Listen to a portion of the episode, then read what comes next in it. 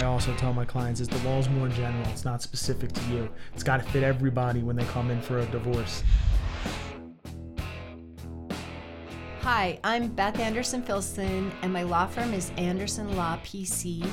I am a family law attorney, and we do probate, estate planning, and family law issues like divorce, custody, maintenance, child support. And the thing is, we deal with all these people that have changes in life, and whether it's by death or a breakup, um, families change form. But what I like to think about is you're not just breaking up, you're breaking upward. You're still a family, and there's a lot of positives in your future, regardless of how your family's changing form.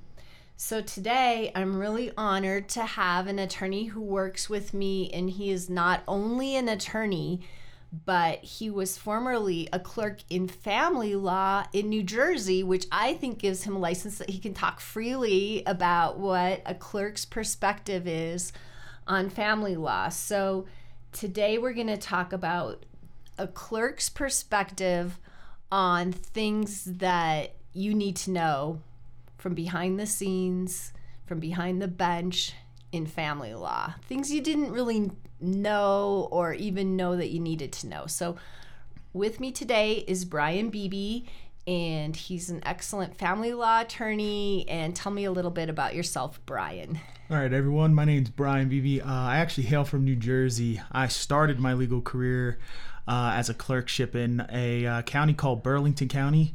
Um, it was a superior court, and uh, it was a very high volume area.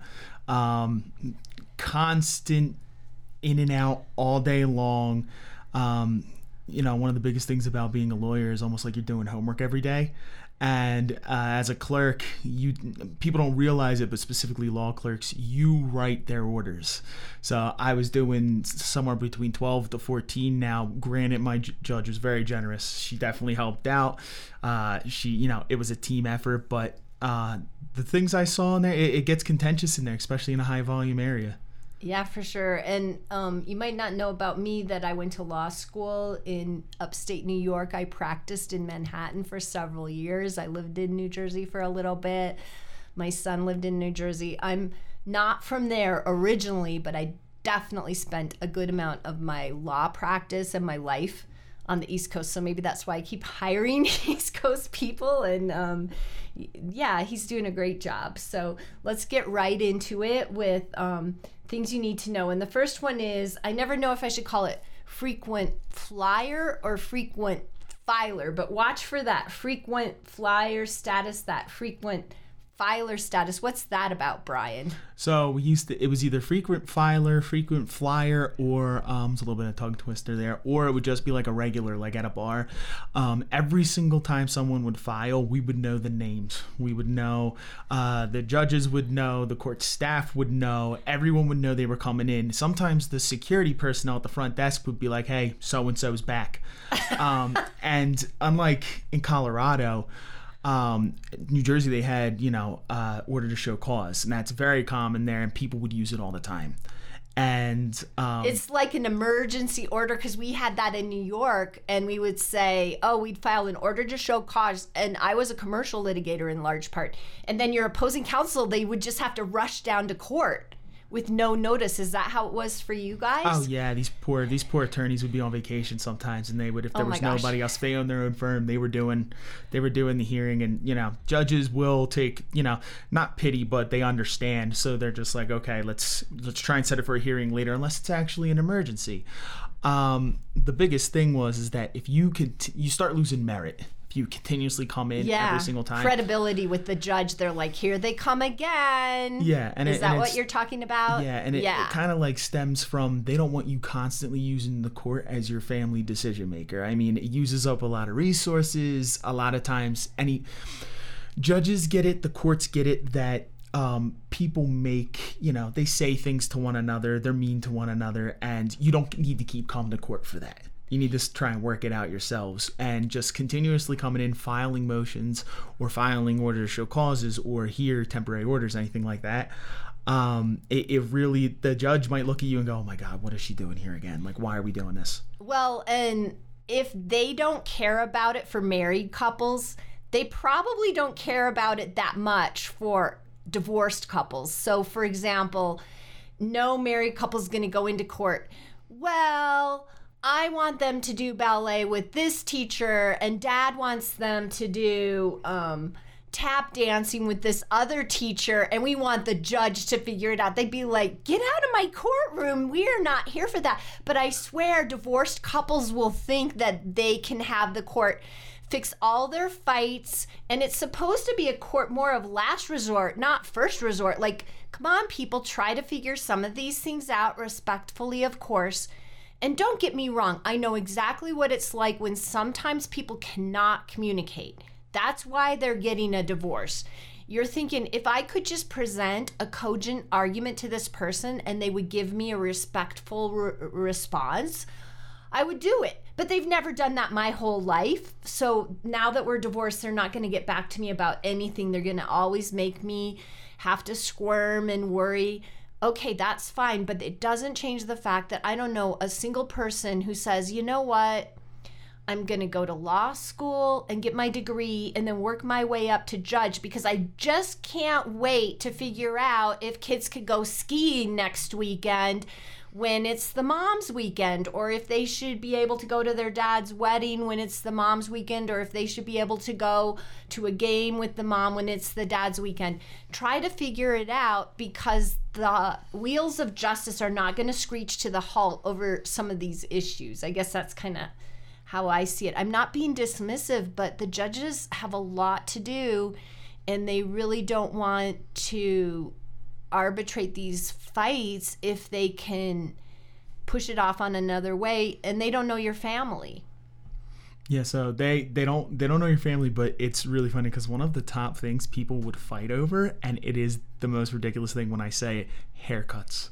Oh yeah, haircuts yeah. is one of like the top things I used to see as a clerk. It would always be worked into some type of motion or the count or the uh, cross motion because in Jersey it's that's motion, so funny because we did a podcast on blended families and I talked about haircuts Yeah. that and piercings and Yeah. it would be a lot of times they'd be at the other parent's house and then they'd come back with their hair chopped off or blue hair or Yeah. what have you Now and hair, hairs. The judges look at it and they're like, "Why are we here for hair?" Piercing's a little different because it's they're gonna give a little more merit because you're sitting there piercing the child's Yeah, it ears. It grow could be religious. It could be something like that. So they give a little more merit to piercings.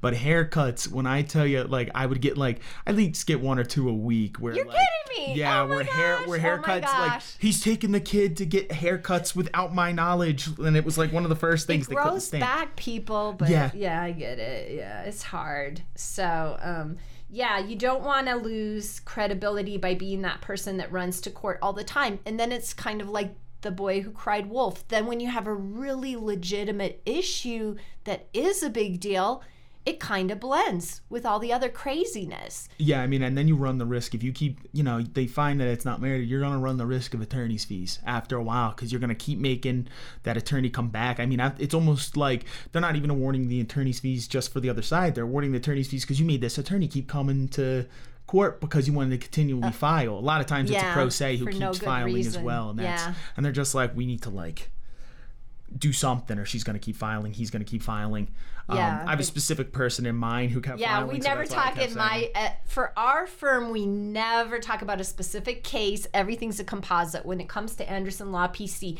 because I never want one of our clients to think, "Oh, she's talking about me." Oh, I was So- thinking one from the courthouse. I know. So I saw- he's yeah. talking about back in the day Yeah. when he was a clerk for sure, someone who ran in all the time. And then I heard years before I ever met you, I heard a judge call them frequent flyers. So Yeah. for sure, it happens. They're like regulars at a bar. I've Yeah. heard it all. Like there, that's what they. Uh, That's the ju- hilarious. my ju- judge down the hall used to go, "Oh, he's one of the the regulars at the bar there," and I yeah, was just like, the usual suspects. exactly. Well, I was so shocked one time. I had just kind of not practiced that much in divorce law in Colorado, and I told this judge, he's retired now, and I said, I settle most of my cases, and he said, I know you do, and I was, what? He knows I do. He knows me, and then I found out the judges gossip about us. They know the attorneys and they know the clients. and they know the parties that come in all the time. I had no idea at that time that they gossip about us, just like we gossip about the judges a little bit. We have a no gossip policy about staff at our firm, but we definitely share stories about opposing counsel a little bit and judges just kind of our experience and apparently they do the same about us yeah so they they definitely do um there's a few ways that they do it as well so um it would be if you were really a poor attorney and that it's unfortunate to say, but there were not great attorneys that went in. They would miss deadlines constantly. I'd be be motions for an extension of time consistently, um, and it was like if something flew in like that, would they were like, okay, this has got to be so and so, and judge would hit nail on the head. She knows, like, and I can, Oh I, and it sticks with you too because I haven't been in Jersey since I don't know what my clerkship ended last summer, a little bit before last summer. So it ended then, and I still know the people who just made a horrible impression because they can't stick to deadlines. They don't, they don't, you know, they cite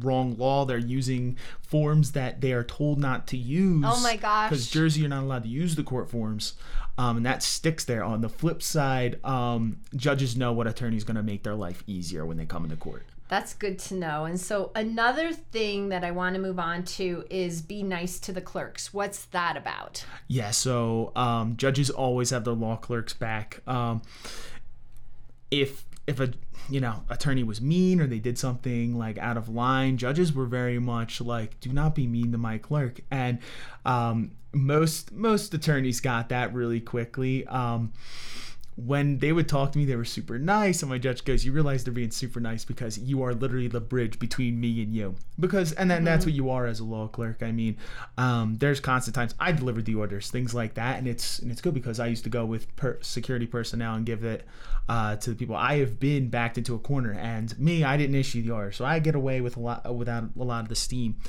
Um, and they, they really want you to, to be to be nice to the clerk. You can really influence a judge's decision by being mean to the clerk. Um, they're gonna they could do any amount of measures that they see fit if you're gonna start harassing the judge's chambers. Yeah, for sure. And then they run the courthouse, in my opinion. And I've heard judges say the same thing that the clerks run the courthouse and don't you mess with them. Yeah. And as a business owner, I know don't you mess with my staff. I don't put up with that. If I hear someone's cursing at my staff and giving them a hard time, I will be on them. I will be, oh, no, you don't. Don't you dare treat them that way. So I just am aware that judges are exactly the same. They're very protective of their staff, and they certainly don't want to see someone trying to use their law degree and the power differential to kind of bully a clerk. It's going to backfire, it's going to blow up in your face. And it's the same for people who don't have an attorney and are doing a lot on their own because I'm told 80% of the family law litigants in Colorado don't have an attorney. And so they're dealing directly with clerks and don't you mess with them. Actually, that's uh, it's it's kind of similar in New Jersey. I think it's a little less. Don't have attorneys in Jersey, but um, for the most part, uh, you know, it's it's a lot of pro se's and. I don't think I've really ever had many attorneys be super rude. I have people who are just very stoic. They're just that's just their nature. Like they're never Yeah. really rude. But um, there have been multiple pro se litigants that are outrageously mean. Like they're like Oh my gosh, yelling at me on the that. phone, Oh all my gosh. caps. They're they're calling me names. They're uh, they're calling my judge names in the email. Now remember, my judge can see all this stuff. Um, she wants to know too. So you you tell exactly what's going on there. She's like, listen, they they say that stuff. Let me know because she brings it up. She's like, you're not to be doing that to my court staff. I have a question for you.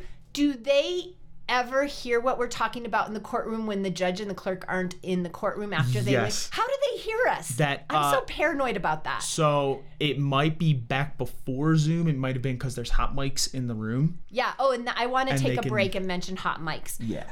What that means is when you're sitting at the table and you're in court, you have a microphone. And the judge can hear everything you say, even a whisper. And I don't want to call out any particular client, but I do want to say that do not be cursing into the mic. They will hear you and they will not like it. Do not say that, especially something about the judge. under your breath, even cursing about them and putting them down. They hear it. Yeah, and it's it's funny with the um, like how many people cursed. Usually not a judge, but most of the time it was about opposing party, especially when it was something ridiculous. And we've had some ridiculous cases. Yeah. And you'd hear them sit back and mumble it under their breath. And Yeah.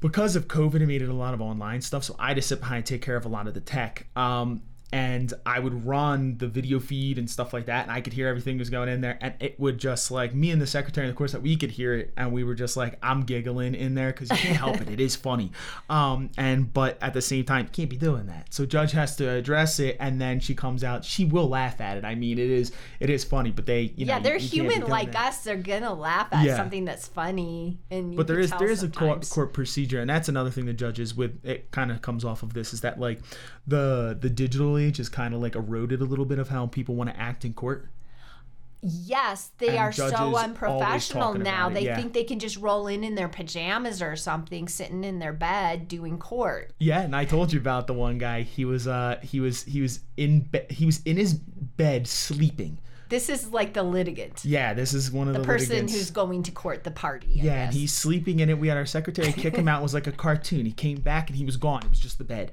I mean, it was like they're coming in with no shirts. They're doing stuff like that, and judges Oh, actually hate that. If you dress up and it's still like people always used to, they call it like um back when Mark Zuckerberg was going to court, they call it your apology suit. Um, it's kind Oh. of like um, you know, I want to be dressed up so I look more apologetic. But uh, when I tell you being dressed up actually does make a good impression, it's the right move. They want they look For at sure, somebody you're taking it seriously. Yeah. Oh my gosh, I can't tell you how many times I saw people live going into court with pajama bottoms. Yeah. And I'm like, well, maybe they're a juror. Maybe they're just dropping something off. Nope. Coming right into court. They're appearing in court that day. They're wearing pajama bottoms and slippers and really disrespectful. even if you get a pair of black jeans if you ain't got dress pants and you put on a polo you're, they're gonna like it a lot more than if you have nothing else or definitely don't have the F the police Yeah. jeans jacket like I saw one guy wearing to court. I wouldn't recommend that for Yeah. court attire. yeah no That's probably not the way to go. But yeah, you want to be nice to the clerks. You want to be respectful of the process. It's still a court of law. I even had a judge tell me we were at a dinner and he said, now people just hand the judge their phone. This is live, obviously not on Zoom. They go, here's my evidence. And they just hand their phone to the judge. He's supposed to figure it out and make heads or tails we have a government it has an element of formality to it and treat it with respect they are deciding your future who is going to get your kids what kind of parenting time all your money all the most important things in your life and you want to treat the whole process including the clerks with the highest regard And especially with the day of uh, in the day of zoom that camera is always rolling i could log into it whenever i wanted to and i could see the courtroom Oh yeah, I didn't get my answer. So okay, I did court. We're off the record. That means court's done. The judge leaves. The clerk leaves. I'm talking to my client. Can the judge hear it from chambers? I. yes 100%. How do they hear it? so i would have i had two screens and when i was running court Not day, Zoom, but I mean when you're in the live courtroom. so when you're in the live courtroom the zoom's still running mine was on here and you would be in the courtroom what if there's no Zoom? if there's no zoom they can hear the hot mics usually Holy cow! So it depends on it depends on the makeup of the courtroom. So I wasn't paranoid. It's actually true they could hear us. yeah, they could probably hear you. Um, a lot of times they're constantly shouldn't recording. eavesdrop, but yeah, they're Those mics are human constantly like us. recording. Good to know. Good to know. Yeah, you want to be really respectful. Now we already talked about gossip about reputation, so I think we can move on from that topic because I think we covered it pretty well. Um, you said good reputation, bad reputation. Do you have anything you wanted to? Oh, you did have something you wanted to add. The reputation of the attorney in terms of if there's a mistake made. Do you remember we talked about that a little bit? Yeah, so your reputation, um, especially when it goes to ethics and stuff, uh, along that nature, um, it'll go a long way because that stuff follows you too, like an ethics committee too. Um, a lot of times, other attorneys are on ethics committees, and judges they they talk about it. They're going to be friends with other attorneys. You know, they can't. It's got to be outside the circle because there's a little bit of conflict if you're too friendly with attorneys. Then, um, but when when that reputation starts following you, um, if you make a mistake and you need to, uh, you know, you need to amend the petition, it's getting really close to the deadline to amend, and you didn't catch it in time.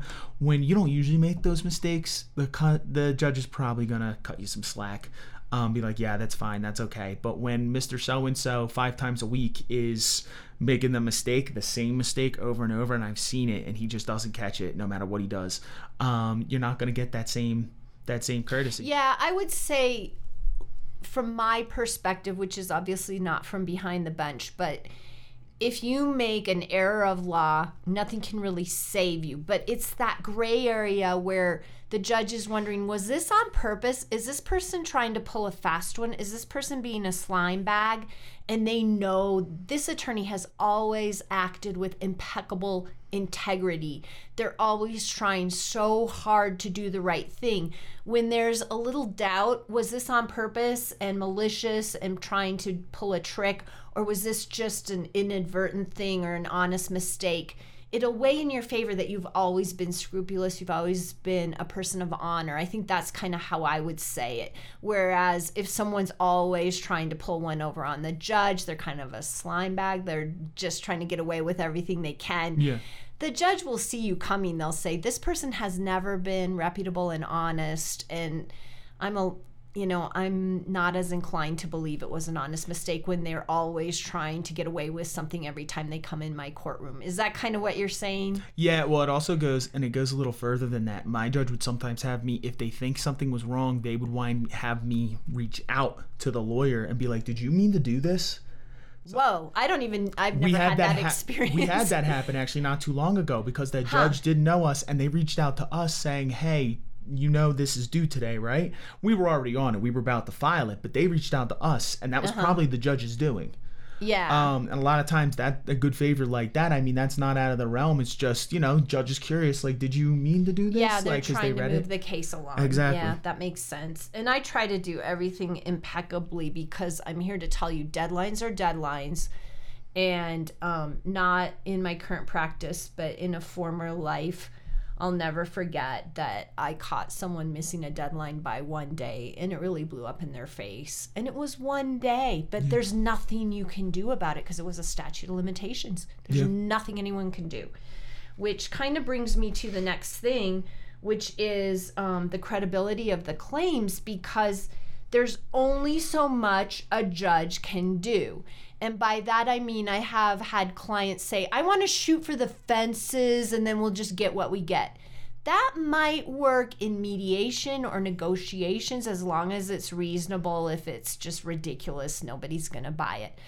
But in court, they're not looking at who's making the most extreme or outlandish argument. In fact, that will make you lose credibility with them. They're looking at who's being reasonable, and there's only so much they can do. A judge can look at the facts and apply them to the law, but judges don't have freedom to just do whatever they want. So, when it comes to credibility of claims, what's a clerk's perspective on that? So credibility claims actually. So uh, Colorado and New Jersey, it's uh, you know they're, they're it's an equitable state, and they're they're trying to get what's fair.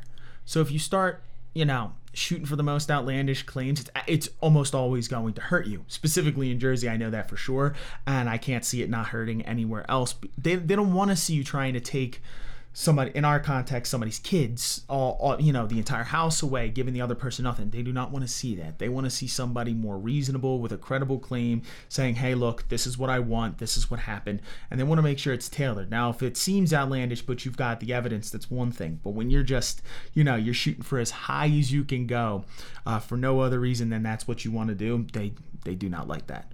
Yeah, it just seems like you're a ridiculous person. You don't look reasonable at all. And then the judge is saying, I can't trust this person. They're saying ridiculous things. If I actually rule in their favor based on what they're saying, it's reversible error. It's going to go up on appeal and get reversed. Now, it's very hard in family law to pay for and win an appeal, but it can happen. So, more likely, it's not so much that the case will be appealed and reversed, but rather that judges are very smart. They know how to avoid a case being appealed and reversed so they're not going to give you what you want. That's that's actually that's a good point. That is something they constantly are worried about. Every judge on the floor one the one thing they were worried about if you weren't reasonable was being overturned. It's kind of like you know uh, I used to wrestle. It's like your wrestling record. You don't want that blemish on your record as long as you can you know keep it off. You want to make the best decisions possible. So no judge wants to be overturned.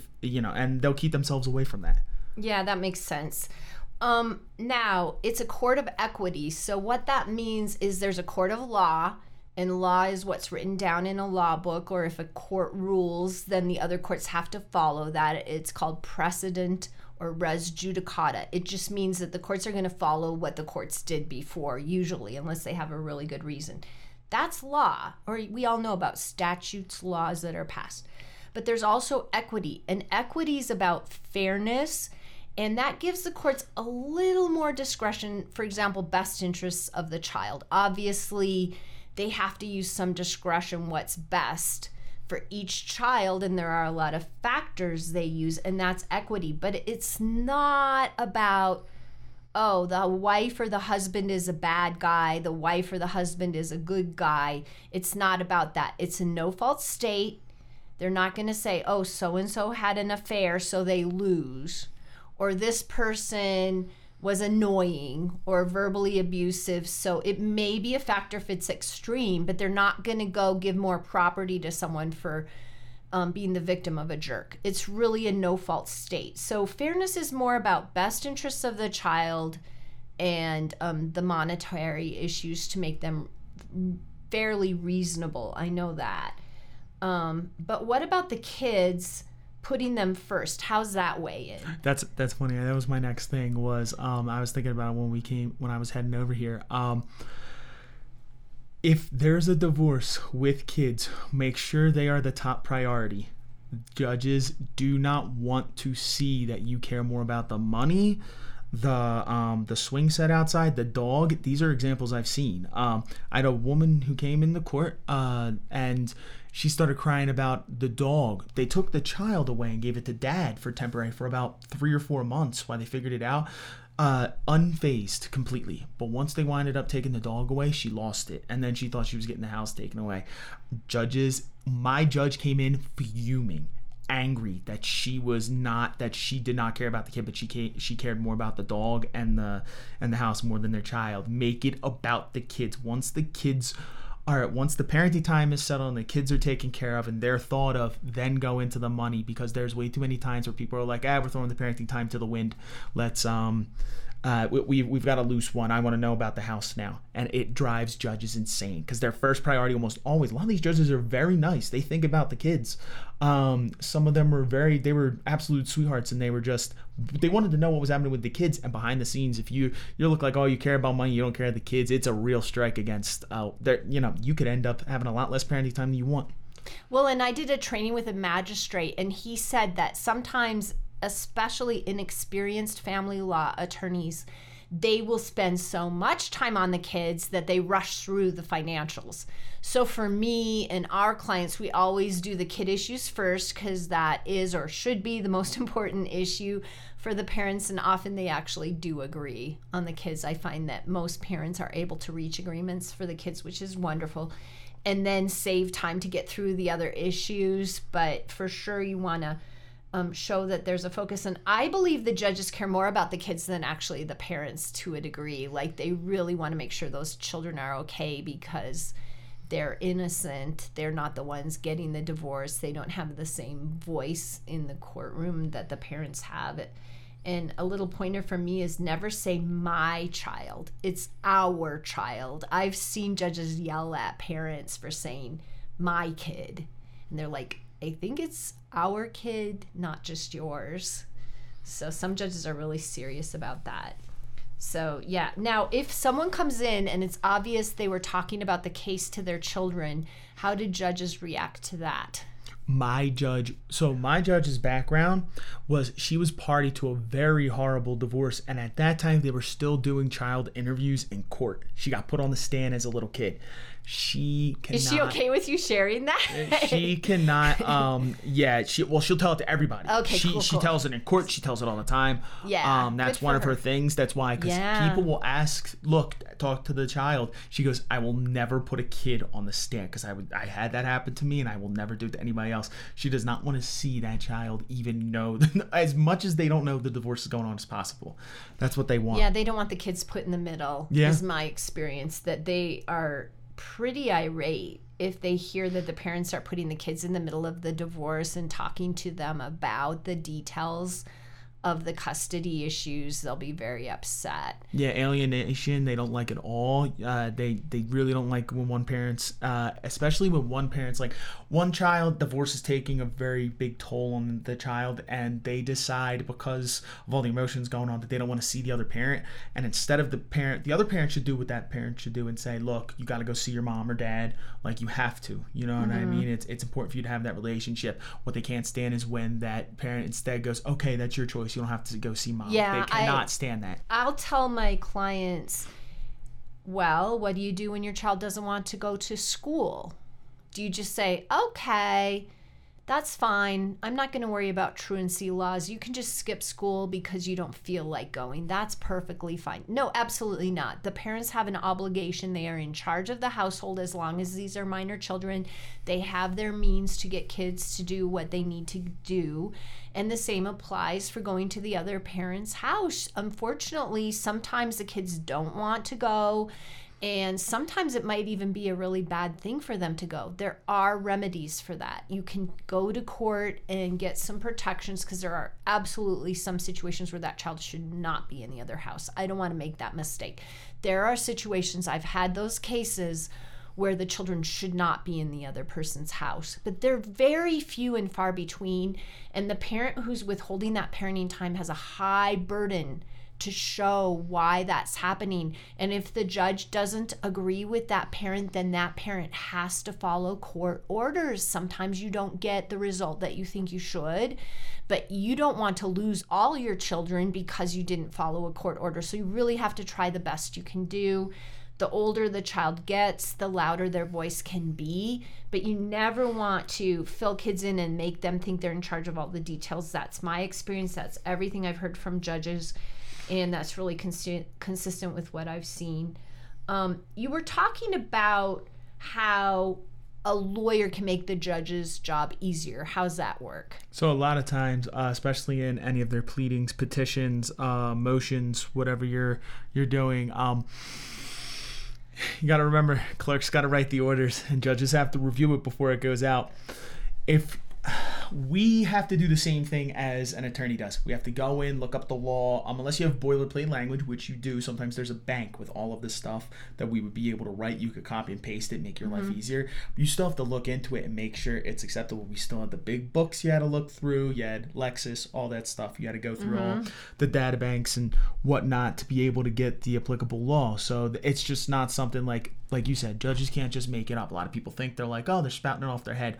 A lot of research goes into it behind the scenes. They got to do the same as attorneys. If in your um in your motion or anything like that, you accompany it with like a brief or um or you know your motion just has the law in it. When you point to the correct applicable law, it makes our lives so much simpler. We know what we need to do. We're like, this is on point. This is we have the correct law. Uh, they cited it correctly. It applies here perfectly to their case.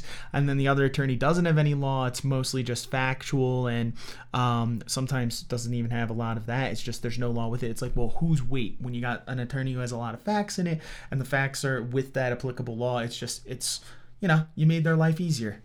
For sure. I always say write the brief so that it makes it as easy as falling off their chair for the judge to write an order your way and then make it like it's almost impossible for them to write an order going against you because the law is lined up so well in your client's favor that they could pretty much cut and paste your brief and be done or they're going to have to go do 20 hours of research and they probably can't even come up with a way to go against your client. That's how I try to do my briefs and Brian has worked with me for a while, so he knows darn well I'll be like, "Is there law in this? Is there law in the opening paragraph?" Nothing never. There's nothing that doesn't have law in it when I submit it. Uh, the good thing is though, just a tidbit for any attorneys. towards the beginning of a new clerkship round, submitting a brief with your stuff will go a long way. A lot of new law clerks write these orders and they don't know what they're doing at first. It will help a lot. Back in Jersey, when the new clerks came in, you would see a lot of briefs accompanying motions. The lawyers would do that specifically because they know that the law clerks are new and they don't know what they're doing yet. It helps immensely and people love you for it. Um, it's just something you can wind up uh, doing just to, you know. Yeah, and you don't have to be a lawyer. You could be a pro se or self represented yeah. litigant or party in a case, and you can still have a good brief. In Colorado, you can kind of just submit the motion, and the law is always in the motion. And a judge is allowed to deny the motion. A motion's when you ask a judge to do something, and they can literally deny it because there's no law cited in support and in your opening paragraph you want to have what you want the court to do and the law supporting it. And that came straight from a judge's mouth because i go to a lot of trainings even though i wasn't a clerk and i talk to a lot of judges. And they want that so that they can glance at it see that opening paragraph. They know what you're trying to get and how the law supports you. And you can always find some sort of law to support your claim. If you can't you're in trouble anyway.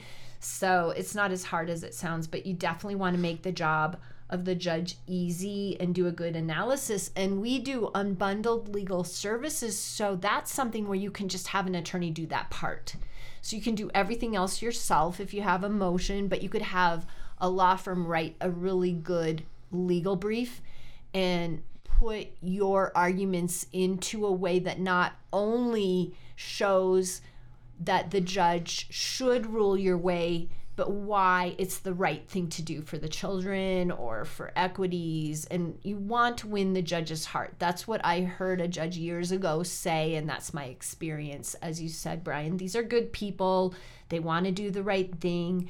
They're definitely overworked, so they might seem a little stressed out or mean, but they're really just trying to follow the law and look out for your family and you. It may not feel like that, but they really are. I haven't seen a lot of judges falling asleep on the bench. I definitely have seen it.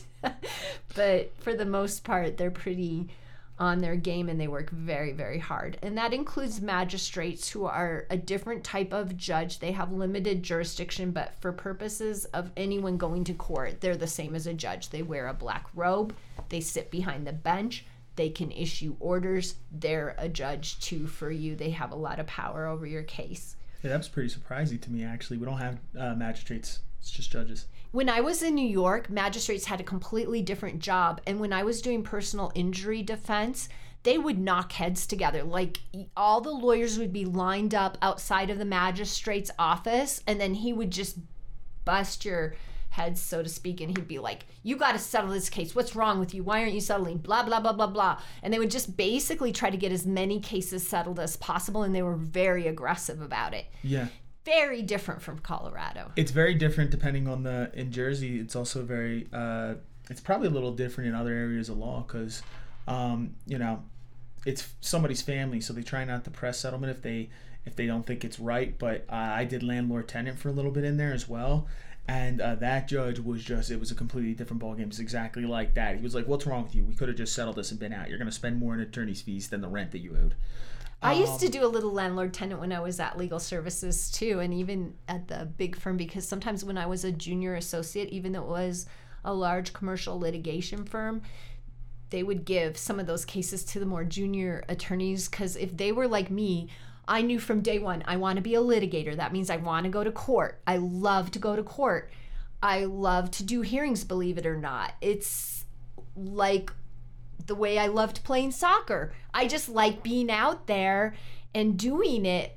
But I know it's not the right thing for most of my clients, and I strongly urge my clients to settle in their family law cases what is the position of the courts about settling a family law case? And this bridges across no matter where I've been. Back in Jersey, it was, you know, I my judge said it and then I heard the almost verbatim the same thing in a hearing here. And uh, my judge used to say, "Look, I only know these people from what they give me in a three, maybe a eight-hour hearing day, and then I make a decision that winds up impacting them for the rest of their lives."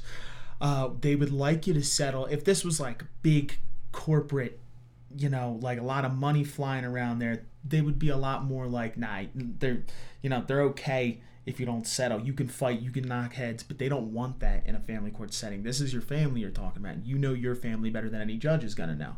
They're not going to be able to make all the time, they're almost never going to be able to make the decisions that anybody is going, that all parties are going to like usually if a judge has to decide it both parties are always going to get a little bit of buyer's remorse and go man we should have just did it this way and um, b- bottom line is, when I came here, the first thing the judge said was, "I know your family for what three hours, and then I'm going to make a decision on what's going to affect you for a decade or more." So that's why they want to see settlement. A lot of people have negative thoughts about settlement because they're like, "Oh, ju- you know, the courts just don't want to do their job. They just want them to settle so they can get it through." But in reality, settlement's your best bet. You're going to know what you want for your family the most.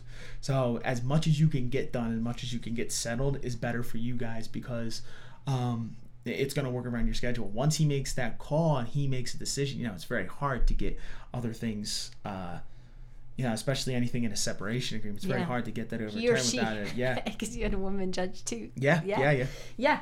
But yeah, 100% I couldn't agree with you more. And I'll never forget one time I was sitting in court. Actually, this happened more than once. I'm sitting in court and the judge is coming up and I said, he's going to say, just because I have a black robe doesn't mean I know more about your family than you do. And if you can reach an agreement, that's what's best for the whole family. And so when you settle a case, the judge is going to thank you, they're going to reward you, they're going to compliment you that you were able to accomplish this. And if you go to hearing and they think, especially if it's an issue that seems a little petty, maybe like a haircut, not that haircuts aren't important, but hair grows back and there are a lot of things that you are going to have to try to work out sometimes and compromise. But I think they're frustrated that you're taking their time and even though they know you have a right to a hearing and they will do their best and they know sometimes it's not the party's fault that they can't agree on something like a relocation where there's a clear cut um, victory perhaps for one party that gets to have the children go where they want the children to go nonetheless, they really are pleased when you settle. They'll compliment you. And when you don't, they might say, just because I'm wearing a black robe doesn't mean that I know your family better than you or I will make a better decision. And sure enough, the judge said verbatim just what I told them the judge was going to say.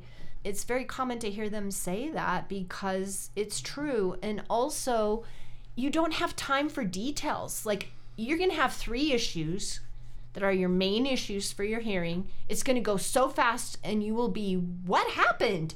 That was so fast. What did happen? And I can kind of read a judge's expressions and things and kind of see what they meant. And I'm not personally involved, so I can be more objective and explain to my client later what happened. But it's just starting and then it's done, and the parties don't even know what hit them. Whereas in mediation, you have more time to go into the details of each issue and really take your time to explain it because in a hearing, I've seen the judges say, Well, we're out of time, we're done. Your divorce is not going to be a five day trial like Johnny Depp and Amber Heard, and that wasn't even a divorce to begin with. They're not going to have hours and hours and hours to hear about your tax returns and your medical fees for the children.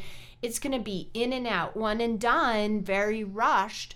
And mediation, you have a little more time, even though it's not your favorite. Another thing I want to mention I've noticed over the years, because I've done a lot of divorce cases, the people who settle seem like they continue to reach agreements into their future. You're setting the stage. The people who have to go to hearing seem like they get used to it. Litigation, believe it or not, can be addictive and people get addicted to rushing to court. The worst thing is you start out with a clear cut, what you consider a victory, and you think court's a magic wand, and you start wanting to run to court about everything, and then sometimes the tables will turn. You can get addicted to running to court all the time. I truly believe that, and that is not good for you or your kids or your pocketbook because, to quote a retired judge, court is expensive, it's time consuming, and it's stressful. And it's not the best thing to do. And if you can set the stage by settling on something that isn't your first choice, but you can live with it, it's setting the stage that you don't have to be running back there all the time. The thing we talked about how the judge has to follow the law. Yeah. And things that the judge and I also tell my clients is the law is more general. It's not specific to you. It's got to fit everybody when they come in for a divorce. It, it, and that's how they're going to decide it. So, you know, having a one size fits all, which is kind of the law, you know, they, they got to, and yes, it's equity and they can make it a little more specific, but it's, it's going to be better when you can make it specific to your family and not a one size fits all when you go to trial. Yeah, that's, that's- a really good point. That's a good point. So the next thing that we get to do is our lawyer joke of the day. So what is black and brown and looks good on a lawyer? I don't know. Doberman Pinscher. No, oh, God. I know. They're always so cruel. That's harsh. Nothing against Doberman Pinschers. They're a very beautiful breed. I'm not in favor of breed discrimination. It's just a joke I heard out there. Okay, so now we have our question of the day for our next pod, which is going to be on financials. Why, Brian, BB, is it so important to have full disclosure in your financials? Well, from one side, it's, it's important because you need all that information to have correct divvying up of assets between the parties. Now that's coming from me. I want the opposing sides stuff so I know exactly what I'm what, what my client's getting. But from your perspective, the reason it like you know it's so important that you give it in uh, to them with full disclosure is one you can get in trouble if during the the time that you're there uh, you know during this entire case you don't give something in you could be liable for attorney's fees. They could hold you contempt, the disclosures, all that stuff. Um, but then Colorado's got the five year rule, and you see there's fraud. You could be living your day to day life, and all of a sudden now you're being called back to court because they figured out you were lying about something, and now it just dishevels this whole thing. And fraud's Yeah. a big one. Somebody's hiding something. They figure out you were hiding something. You're gonna be called back to court to redo this divorce. Just do it right the first time and get it done. Yeah, and it shines a light on it when you try to be so clever and hide it. It usually backfires and blows up in your face. So maybe you're, oh, I'm going to just hide the 2022 tax return. And then pretty soon the whole case is about the 2022 tax return. Yeah. Oh, where is it? Why didn't you turn it over? And everyone's talking about it. It backfired. Plus, please give it to your attorney. We're on your side. If there's a way that we can use this to your advantage, and there usually is, give us the information. The worst thing is to get blindsided by it later because you didn't even give it to us. Because we're going to help you. We need to know what your information is so we can do the best with it. Yeah. And then judges see thousands of cases. You think you're going to pull a fast one on a judge? Probably not. They see thousands of divorces. They know what you're up to. You probably are not going to trick the judge by hiding things. But um, yeah, we're going to get into more detail about that on our next podcast. So thank you so much for Brian. And he's part of Andersen Law PC along with Jacob Castonge. we were talking about pronouncing his name. And um, they're both great attorneys, and I'm honored to work with both of them. So um, come by and get a free consult with us. I'm Beth Andersen Filson. My law firm is Andersen Law PC, and you can get all my contact information in the show notes. Same for Brian, and we're happy to talk to you and give you a free consult about how all of this can apply to you. And anything you want to add about um, contacting you, Brian? Far as email's best way to contact me. Um, I always answer my email. I'm always looking at it. So Very, very best way to good. Yeah. me. Brian at AndersenLawPC.com, Beth at AndersenLawPC.com, Andersen with an E for excellent. And my cell phone, which I give out very freely, is 303 808 4794. And yet again, even though you're divorcing, I mean, families are still families. They take a lot of forms these days. I'm not sure that's a bad thing when I got divorced and for years I just felt like a divorce is the worst thing. Like what a horrible thing to happen to you. And I certainly didn't want to get a divorce. I don't know anyone who went into marriage hoping they would get a divorce and I always think it's like a car accident. You certainly don't want it, but when it happens, you get over it, you move on, and even though your family is breaking up, you're not just breaking up, you're breaking upward. So, thanks for joining us.